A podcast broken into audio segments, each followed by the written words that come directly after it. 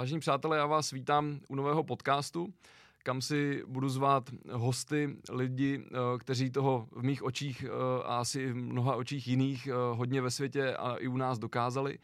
A z tohoto podcastu bude i záznam, takže ho budete moct vidět na, na YouTube nebo na Facebooku. A co se týče hned první epizody a prvního nahrávání, tak jsem si pozval uh, hosta s velkým H, a což je pan Ladislav Křeček. Dobrý den. Dobrý den, děkuji za pozvání. Pane Křečku, já jsem hrozně rád, že jste dorazil, protože pro mě jste uh, taková významná ikona, což teda není jenom pro mě asi, ale pro, pro mnoho lidí, ale, ale já vás mám spojenýho i s nějakýma mýma osobníma věcma a našima setkání na Bohemce a tak dále. A uh, proto jsem strašně rád, že zrovna vy tady můžete být v té první epizodě. Víte, já mám uh, ve vaší kariéře takový dvě období, které by mě hrozně zajímaly a který bych dneska chtěl naplnit uh, nějaký ten čas, který na tenhle ten podcast máme.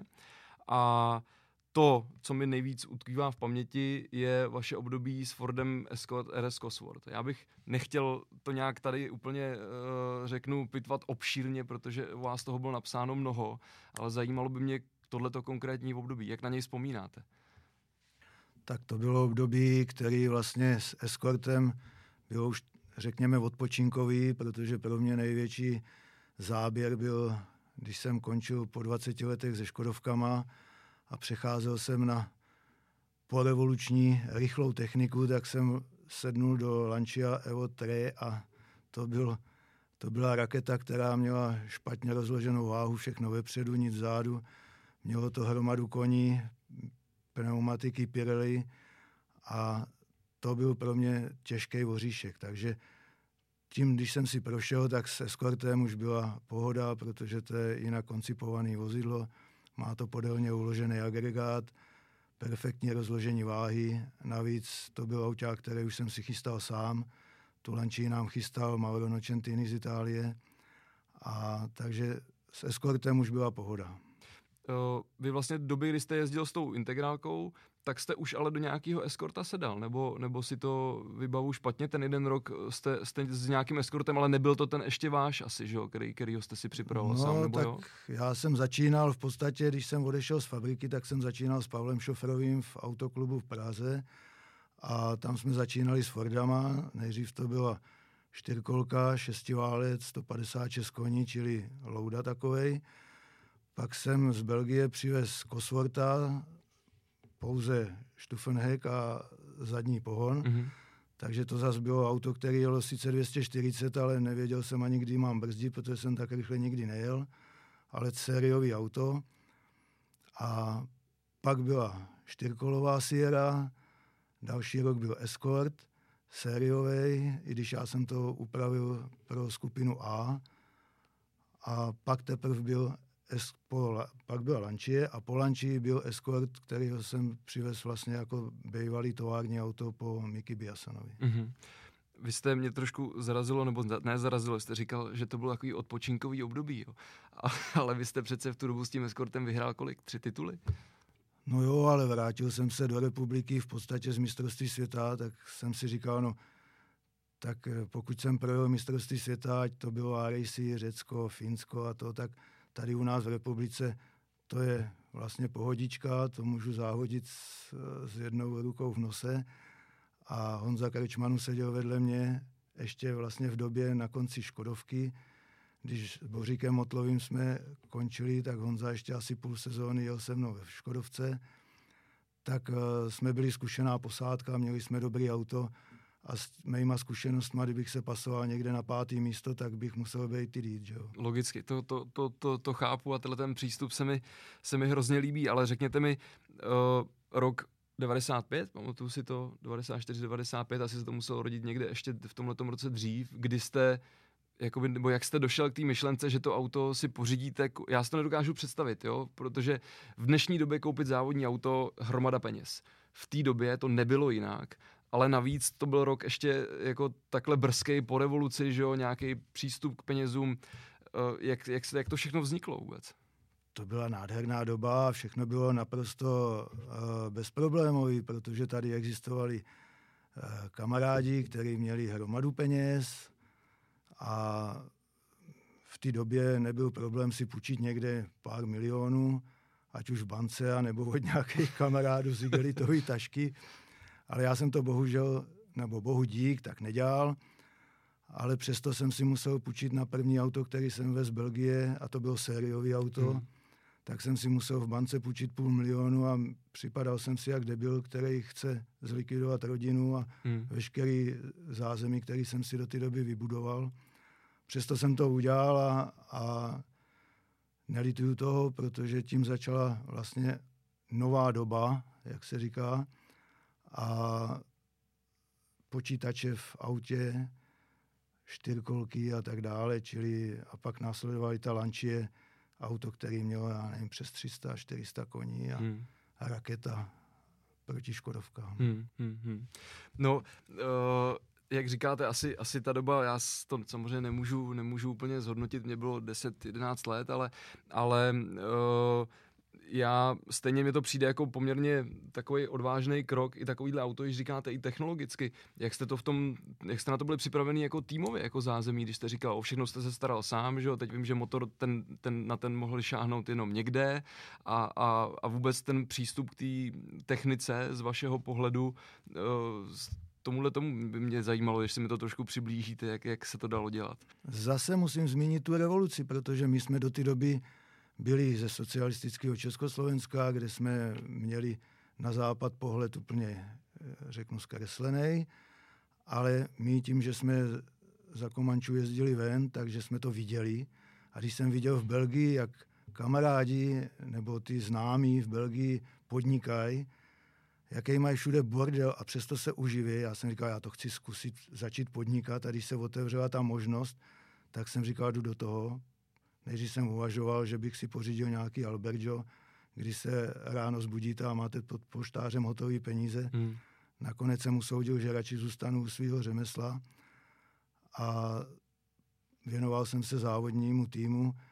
Měl jsem partu kamarádů, který mi nezištně jezdili jako doprovod a tu techniku já jsem si chystal doma sám a navíc mě to lákalo to vyzkoušet všechno, takže ta doba se otevřela, tak říkám, jdu do toho, no. co můžu zkazit.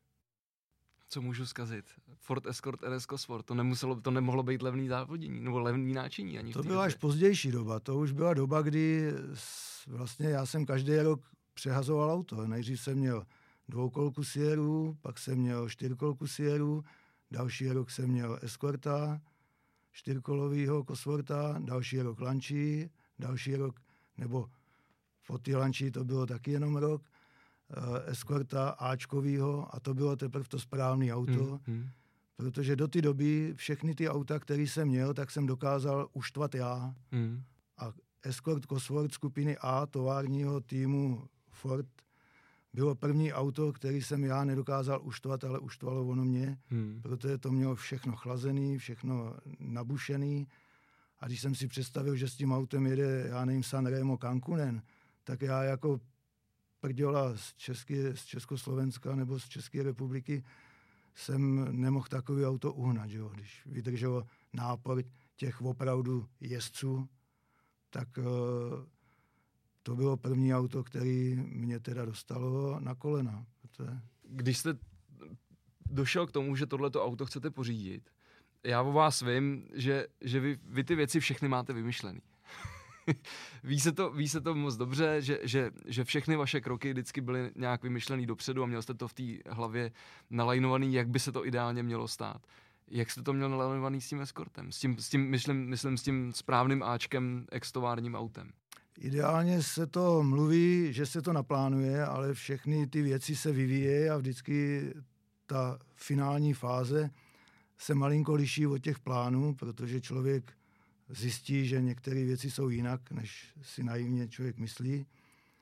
Ale když jsem zjistil, kam se ubírá v naší republice sport, že to letí nahoru konkurence, ať už to bylo Slušovice, ať to byl Barum tým, ať to byli soukromníci, Milan Doláku, tak to byly všechno týmy, které letěly nahoru a u Charouze měli Kosworta už pro Honzu Trajboldovýho ještě staršího. A takže bylo jasné, že pokud chci stačit špičce, musím letět dopředu taky. I když jsem mu toho klopejtal a občas jsem přemýšlel nad tím, jestli do toho jdu nebo do toho nejdu, protože jsem nikdy nechtěl za sebou slyšet to dávaj sudá, děngy a to by bylo průšvih. No. To jsem nechtěl, abych skončil někde zastřelený. Hmm.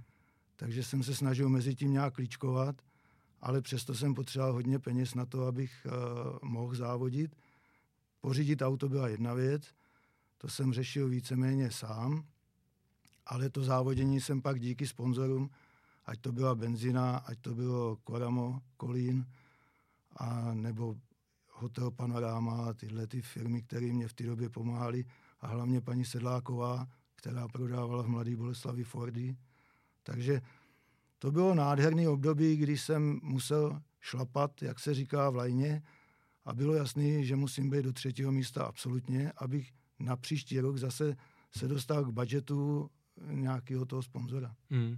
Tohle je takový, co mně přijde, že se, že se v dnešní době nebo posledních letech i jako trošku vytratilo že jo, z, toho, z toho sportu, že, že ty partneři, já jsem se s tím potkal potom už poměrně míň a takových těch nadšenců vyloženě, kteří prostě jdou, obětujou nějakou část svého pohodlí, aby, aby někdo mohl závodit, ať už to byl, nevím, v posledních letech tadyhle pan Varmuža třeba s Pavlem Valouškem, nebo prostě jo, takovýhle nějaký lidi, tak uh, jsem se jako nikdy nepotkával s tím vlastně, že mi řekli, hele, jasně, my vám peníze dáme, ale jsou podmíněny tím výsledkem. A mně to přijde právě jako úplně to nejkouzelnější na tom. A takhle vy jste to měl opravdu v té benzině a s tím mogulem. Určitě.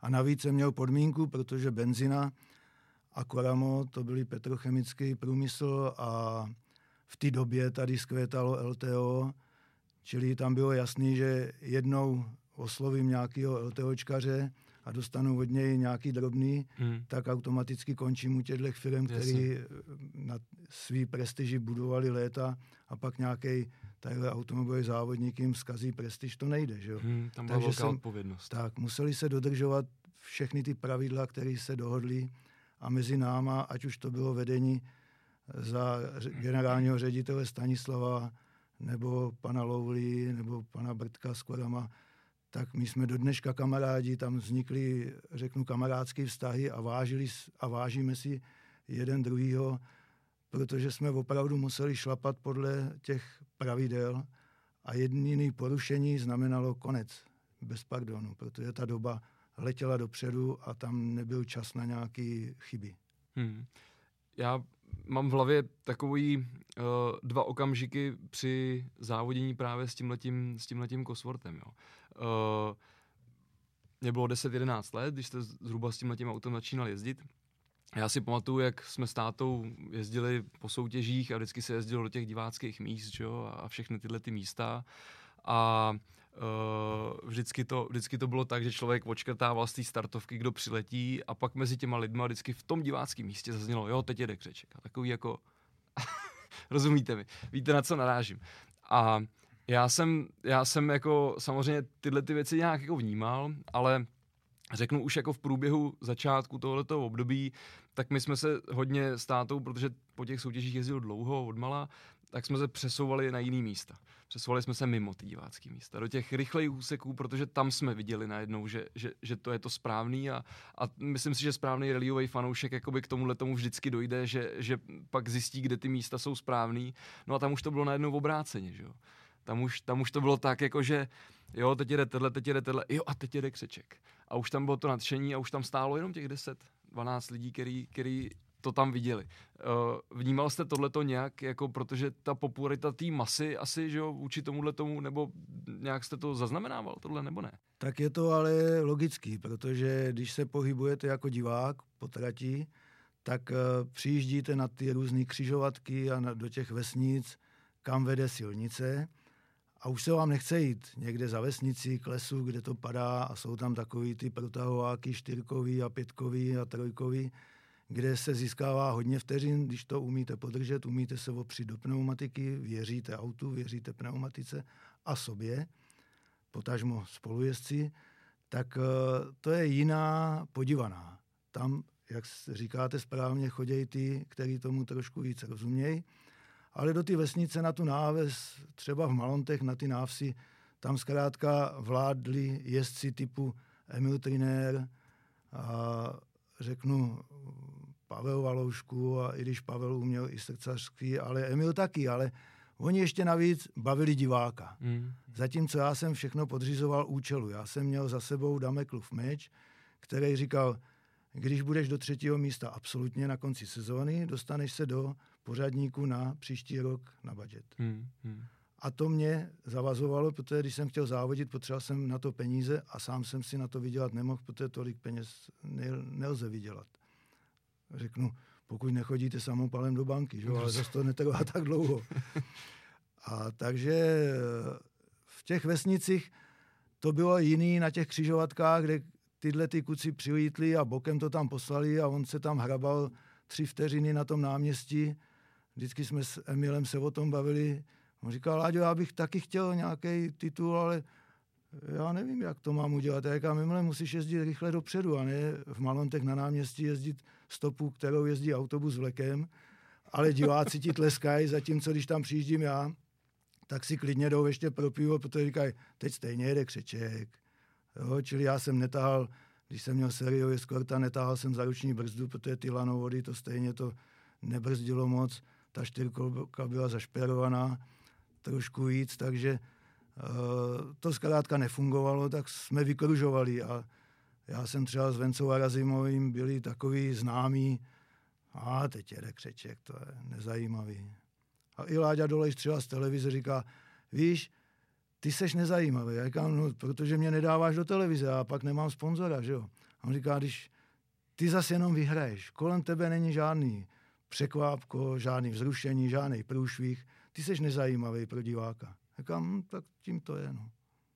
Já právě jsem na to narážel, protože ta masa, nebo masa, no, těžko říct, jako, jak to bylo, že jo, ale uh, to tak určitě v těch diváckých místech vnímala. Říkám, ale pro mě se to změnilo strašně moc, prostě nevím, někde v tom roce 96, 7 třeba, kdy jsme začali chodit do těch lesů a od dědy jsme vytáhli starý vojenský mapy, prostě kde byly zapsané všechny polní cesty, že jo, protože internet nic jako nešlo, že jo.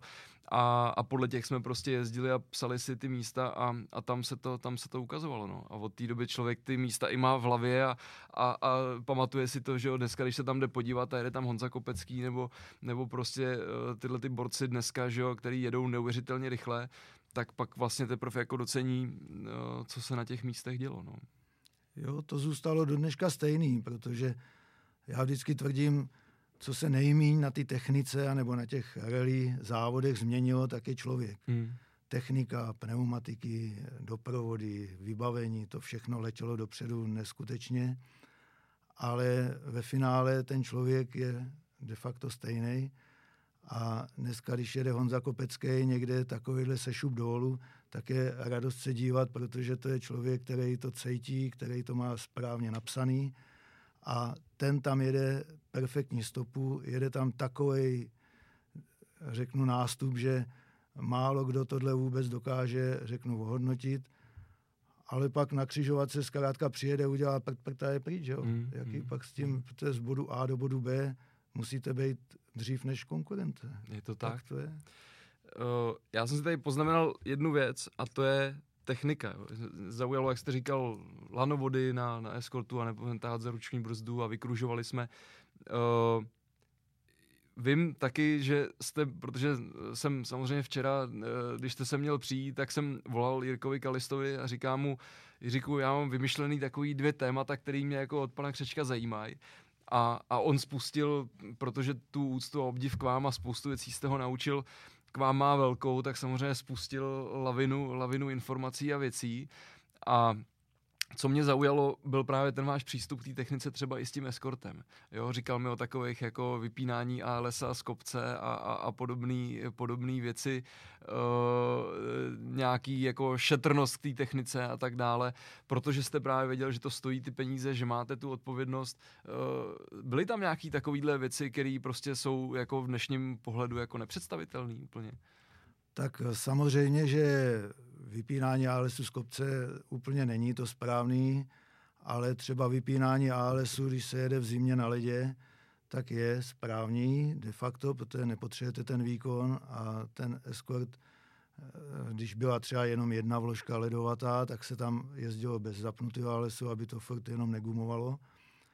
A jelo se s tím líp v podstatě, ale zkrátka já jsem si tu techniku víceméně z 90% dělal sám, takže jsem věděl, co si můžu dovolit, co nemůžu.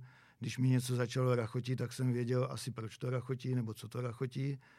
A když jsem přijel k mechanikům, tak jsem většinou jim řekl, kde je asi nějaký problém. Ale zase mechanici, oni věděli, jak mě dostat, takže Pavel Starý s Mirkem Seibertem jednou na Bohemce vletěli pod auto a, a už začali, Ježíš Maria, ty brďo, podívej se tady. Já už jsem letěl, už na kolenách jsem byl pod autem.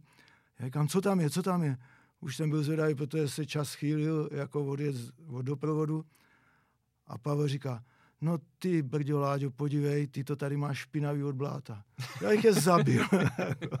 Ale to jsou nádherné vzpomínky, když to všechno funguje, tak je čas i na legraci. A tak ono, to, ono o tom vypovídají ty výsledky, že jo? Protože za těch pět let kolikrát jste odstoupil na nějakou závodu, že jo? Třikrát, čtyřikrát? No já bych řekl deset let, protože od toho roku 91 jsem končil ve fabrice, ale už v té době jsem jezdil i soukromně s Pavlem Šoferovým. Tam jsem měl takový období, že jsem jezdil ve fabrice a na továrním autě jsem měl už svoje reklamy a fabrice jsem platil za pronájem svých reklam, což někteří moji souputníci těžko nesli. Ale pak těch deset let víceméně Venca Bláhnu, Milan Doláku a nebo Bertone a Dejla z Itálie, tak ty se s náma tak nějak jakoby střídali, ale já jsem za těch deset let nebyl horší než druhý absolutně v republice. Tak uh, tam se nám to závodění vlastně hrozně líbilo. A co se mi líbilo ještě víc, bylo, když jsem vlastně se věnoval Honzovi Kopeckýmu, tak když jsme jezdili s Honzou vlastně po Evropě a to, tak to byly nádherné léta. To, to všechno fungovalo v tom továrním týmu, nádherná atmosféra, technika špičková. A my s Tomášem Drástovým jsme se věnovali v podstatě špionování a nějakým radám, ale ke konci už jsem já Honzovi neměl co radit a už by dávno mohl radit on mě ale to byly nádherné léta, kdy já jsem bez nějakého stresu jezdil po světě a to bylo, to bylo super. Hmm, hmm. Vy jste tady další mý poznámce přešel prakticky úplně sám a to bylo právě to období s Honzou Kopeckým, protože to je tak, jak já si vás pamatuju naposled, jakožto, uh, řeknu, ředitel Rally Bohemia tehdejší, kdy jsme se potkali právě když jste dělal špiona, uh, nebo jste staral o, o, o tyhle ty záležitosti s Tomášem Drástovým u Honzy Kopeckého. Jak, dlouho, jak dlouho jste tam působil vůbec takhle? Začalo to v podstatě, řeknu nenápadně ve Škodovce, když eh, Vráťa Kulhánek, inženýr, dělal ještě generálního ředitele a udělal na konci sezóny takzvanou síň slávy ve Škodovce, kam se zařazovali jezdci, spolujezdci, technici, mechanici, a to bylo hezký období, protože Vráťa byl, řeknu taky, z naší branže rallyových jezdců. A v té době byla doba VRCček a v továrně sami cizinci, ať už Schwarz nebo Oriol a, a Finové a to. A já jsem jim nadával, říkám, hele, my jsme vždycky jako kluci měli Olymp, Škodovku. A teď jste to vzali těm českým klukům a oni, a jo, ty furt kecáš jenom a to, tak někoho nachyste. Já říkám, dobrý.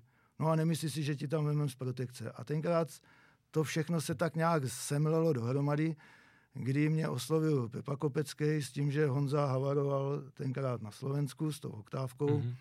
a že potřeboval se nějak zmátožit a poradit a tak dále a že jsem mu vyšel já. Tak v roce 2003 jsem vlastně s Honzou se poprvé potkal a říkám, jestli tě mám něco učit, tak se už teď uč anglicky, ještě jsme se ani neznali, protože my s ruštinou jsme se ve světě moc neobešli a potřebuješ mluvit nějakým světovým jazykem. Nejlepší angličtina. No a tak tím začalo naše období v podstatě 15 letý s přestávkama, protože po třech letech vlastně Honza šel do fabriky, to ten Vráťa Kulhánku dodržel a tím pádem ten Honza v podstatě začal jezdit ve fabrice. Já říkám, hele, dej se dohromady s Pasonenem a nauč se jezdit ve Finsku, protože ve Finsku se jezdí úplně jinak než v Evropě. A to je další tvoje etapa, ale do Škodovky já s tebou zpátky nejdu, protože už jsem v podstatě jinde a, a zpátky se vlastně člověk vracet ani nemá. No. Hmm, hmm. Takže jsme se jakoby rozešli, já jsem začal se jmeno, eh, věnovat uh, Radkovi Mivkovýmu a tomu jsem taky vlastně po třech letech uh, mě opouštěl jako prioritní jezdec ASN a v podstatě jsem se věnoval tak nějak těm klukům, kterým jsem se snažil pomáhat, když přišli a říkají, Ladíku, pojď nám něčím poradit a jestli s tím nevíme, tak jsem měl radost toho, že můžu někomu pomoct. A pak Honza se vrátil vlastně, když jezdili svět a Ázii, tak se vrátili, že pojedou Evropu a že vlastně musel skončit s jedním spolujezdcem, že nastupoval další spolujezdec a že potřeboval rychle. Tak jsem s nima začal spolupracovat a jezdili jsme vlastně nějakých 2015, 2016, 2017 nejdřív Evropu a pak jenom republiku. To já jsem říkal, ale já už jsem starý dědek, už se blbě spolehá na můj zdravotní stav, třeba mě začne bolet kyčel a když letíte na Korziku, tak máte všechno zamluvený a na, na ty Korzice za tři dní najezdíte 2500 kilometrů a musíte být ve fitu. Hmm tak už jsem Honzo říkal, nikdy bych se nechtěl dožít toho, že ty budeš mít problém s nějakým uh, křečkem, který uh, už na to nemá a jenom se tady, uh, řeknu, motá. Hmm. To jsem nechtěl zažít. V té době jsem se stal pradětkem, říkám, končím, křeček ti do toho kecat nebude, mizím. to je taky asi umění tohle to dokázat říct, že jo? protože uh, je, je všude, v, každé sféře lidského nějakého konání je prostě strašná spousta lidí, kteří vůbec jako si nemají, nemají tu sebereflexi, že si říct prostě třeba už ne. No. A jste zmínil Radka Mivku a mě by zajímalo, pod kým vším jste vlastně podepsaný do dneška takhle v té moderní historii, když to tak řeknu, eh, jako rádce, jako, jako někdo, kdo, kdo má to, co všechno se naučil a za co utratil ty neuvěřitelné peníze, aby se to dozvěděl všechno. Teď jste mě vyděsil. Tak komu, komu, to, komu, komu Já jsem ze staré doby a když někdo chtěl vědět takovéhle věci, tak jsem vždycky říkal, a KGB je tady.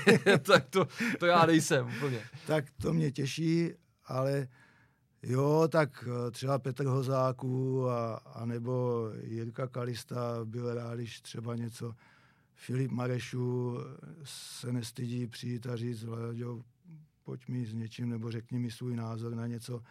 Tak mě to těší, když ještě v 70 umím, řeknu, komunikovat s těma mladýma klukama, který teprve hledají tu cestičku nahoru. A je to, je to zvláštní, ale byť ta technika je úplně jinde všechno, protože moje 1000 MBG a Filipa Mareše eh, Škoda R5 Evo 2 je úplně něco jiného.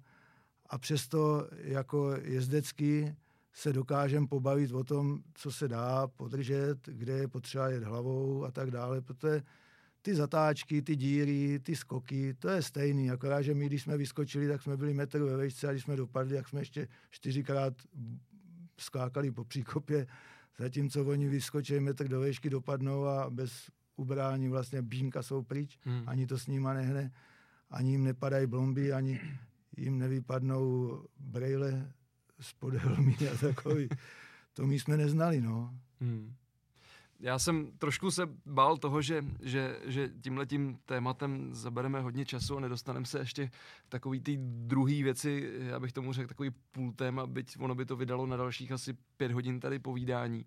A co mě, co mě jako zajímalo od, uh, myslím se, od tyhle tý moderní, řeknu úplně historie a, a nějakého takového koučování, dneska, jak se říká hrozně moderně, Uh, tak je to v období, kdy jste se dostávali s těma továrníma autama do, do toho zahraničí, na ty, na ty velké soutěže, na, na to mistrovství světa. Já, já uh, člověk samozřejmě, který to nezažil, tak to asi nedokáže úplně posoudit v době, kdy nešlo cestovat a, a bylo to výrazně zásadně komplikovanější. Jak na to vzpomínáte, na tohle, nebo jak na vás koukali ve světě vůbec?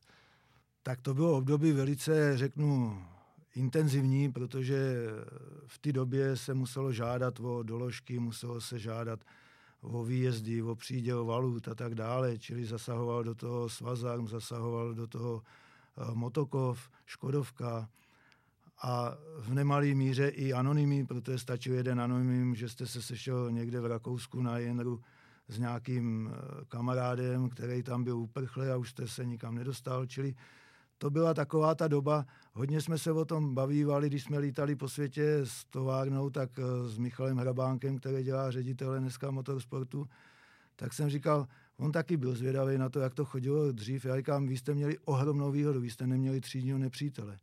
A za nás to bylo spoustu věcí, které jsme, jsme se museli vyvarovat anebo popasovat. Ale ta technika byla jasná. My jsme měli Škodovky, které byly perfektní auta i ve světě. V Anglii se to prodávalo, na západě jo, valuty chodili do státní pokladny. Čili my jsme měli v podstatě v osnovách jet třeba RAC, když se nejelo na RAC, tak díleři uh, bubnovali na vrata, jak to, že tady nestartujete, Akropolis Rally. Kdy hrozilo to, že nedojedem, tak nám řekli, to jste sem radši neměli jezdit, protože když Škodovky tady nedojedou, je problém s prodejem a tak dále, mělo to návaznost a my jsme do toho byli přímo angažovaní a vtažení. Hmm. Takže ta zodpovědnost byla velká uh, i vůči prodejnímu oddělení škodováckému, a samozřejmě ty soutěže byly dlouhatánský. My jsme jezdili RAC, já ještě jsem jezdil RAC 3,5 tisíce kilometrů, 1600 kilometrů měli RZ, jezdilo se to 4 dny a 3 noci a v podstatě veškeré rychlostní vložky na oči, bez rozpisu, bez všeho. Čili to byly úplně jiné nároky. To skončilo, když začaly Bčka, protože pak byla náročnost vůbec uřídit auto, hmm. který mělo 650 až 1000 koní.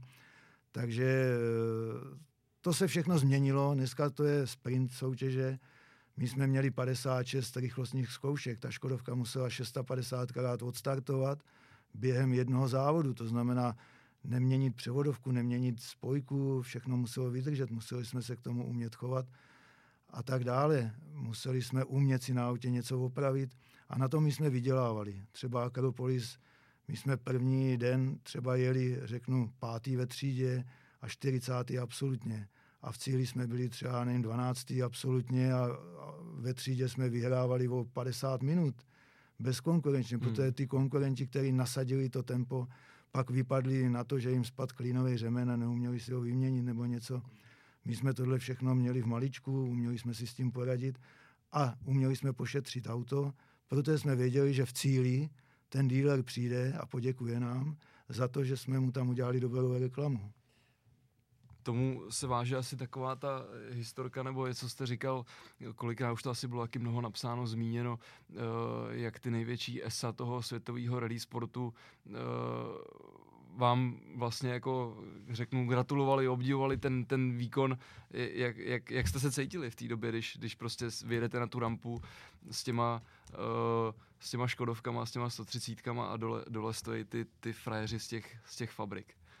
Víte, on to je trošku, hodně lidí si myslí, že ty frajeři jsou nějaký vejš postavený a to, ale to jsou perfektní chlapí, kteří vědí, co obnáší dojet do cíle Akropolis Rally nebo ARC, jakýkoliv hmm, hmm. podnik mistrovství světa. A oni to umějí ocenit, protože v tom autě taky sedějí. Samozřejmě oni to projedou daleko rychleji než my, ale občas se stalo třeba na RAC, když jsme jeli ve Skotsku na sněhu, tak my díky barunkám, R32 jsme jeli eh, druhý nebo dokonce třeba i absolutní čas s Hauglandem a se Svatikem Kajzerovým. Hmm. A takže to oni hrozně ocenili, protože my s dvoukolkama na sněhu takový výsledek, tak oni tu RZ taky jeli a měli třeba Peugeota 205, hmm, hmm, čtyřkolku, tak říkali, no to není možný. Pak všechny chtěli ty pneumatiky, že jo, protože říkali, to je zázrak. Který nebyly v jiném rozměru. tak, který byli jenom ve třináctkách, oni třináctky už dávno neměli. Hmm, hmm. A takže to byl zkrátka zase, to byla jiná doba. Hmm. Jo, ta doba se změnila, dneska si většinou kupují všechny stejné destičky, stejné kotouče, stejné pneumatiky. Rozdíl tam je možná jedna, dvě značky, ale my jsme měli barunky, měli jsme možnosti Micheliny, Dunlopy a tak dále, ale barunky v tomhle směru pro nás byly to nej, nej, nej. Hmm. Navíc nejlevnější, že jo, 192 korun bez daně pneumatika na závodění, to byl sen. Možná poslední taková otázka napadá mě, jestli uh, nechci říct jako to státní zřízení, nebo ty podmínky prostě takhle i pro to cestování v zahraničí, jestli vás to někdy nějak jako omezilo v tom, v tom závodění v, v tom zahraničí, jestli někdy přišlo něco takového, co jste vlastně jako nemohli Eh, že jste na těch závodech eh, z nějakého důvodu, aby to mělo vliv na ten, na ten sport, nebo jak to mám říct, nevím, jestli mi rozumíte, jak to myslím. Úplně ne. Jako. Takový ty, ty pravidla sešněrovaný, když to tak řeknu, tady v tom uh, komunistickém zřízení a vyjeli jste někam ven na ty závody, jestli prostě někdy nastal nějaký okamžik, kdyby to mělo vliv na ten, na ten sport, že jste něco třeba nemohli, nebo, nebo nemohli udělat něco. To se dá rozvinout do různých etap, ale Třeba jsme eh, byli jako úplně jinde, když jsme přijeli do Anglie, kde se jezdilo po levé straně. Hmm. Tady nikde v Evropě se tak nejezdilo, takže v té Anglii to bylo jinak. To sami jsme měli v Malajzii, když jsme jeli třeba Rally of Malaysia. A, takže ty věci a ty těch překážek mezi socialistickým zřízením a, a světovým nebo západním hmm. bylo hodně samozřejmě, ale my jsme hlavně byli sportovci, že jo? My jsme, a oni, ty pořadatele, všichni to měli nastavený tak, aby se tam každý cítil jako doma, hmm, aby měl hmm, veškerý komfort. A nebylo nikde napsaný, že když jedem, v, já řeknu v Anglii, že musíme mít volant napravo. Jasně. Mohli jsme jet volantem nalevo. A čili mohli jsme, řekněme, a to je do dneška stejný, že jo, se pohybovat různě. A samozřejmě, když jste přistál letadlem Šerementěvo a naložili nás do, do auta odvezli nás, nebo do auta, do Gruzavíku mezi kolečka a prkna a odvezli nás na hotel Slunečný na kraj Moskvy, tak jsme taky byli vykulení, že jo, co to tam je vůbec, když nás zavezli na start ložky, kde žádný barák neměl ani kamna, nic, nikde se z komína nekouřilo, přitom tam bylo 20 dětí, které nám darovali z auta všechno, co mohli, tak jsme říkali, no, je to jiný v Rumunsku a v Rusku, než třeba v Anglii a ve Francii. A ta výhoda toho, že jsme vlastně za totality mohli jezdit ven, výhoda v úvozovkách byla velká. Ale museli jsme samozřejmě být, řekněme, potichu, Jasně. moc nekřičet, protože už bychom se nikam nepodívali. To zřízení zkrátka socialisticky bylo přísný na nás. Jako, takže tam byla největší bariéra, řeknu, politická, ne sportovní. Spí, no jasně, ale spíš potom ve vztahu k tomu, eh, jak se chovat po takovém návratu tady doma, než, než prostě v tom sportu na místě, no, no že člověk o tom nemusel tady úplně Musel jste vykládat. překousnout to, že v Německu sice žebrají v podchodu, ale kdo a kolik. Hmm. A musel jste překousnout to, že tam mají banány v létě, zatímco u nás pro děti jste nesehnal banán ani na Vánoce. Hmm. Takže to jste překous, ale když jste se vrátil z Rumunska nebo z Ruska, tak jste si připadal tady u nás jako pohádce, to bylo všechno. A tak ve finále platí asi do dneška furt to stejný, že, že, že člověku to eh, nějakým způsobem rozšíří obzory že jo? A, a dá mu to nějakou zkušenost, s kterou potom může těžit do další, do další doby. No. Určitě, to asi platí určitě, furt. no.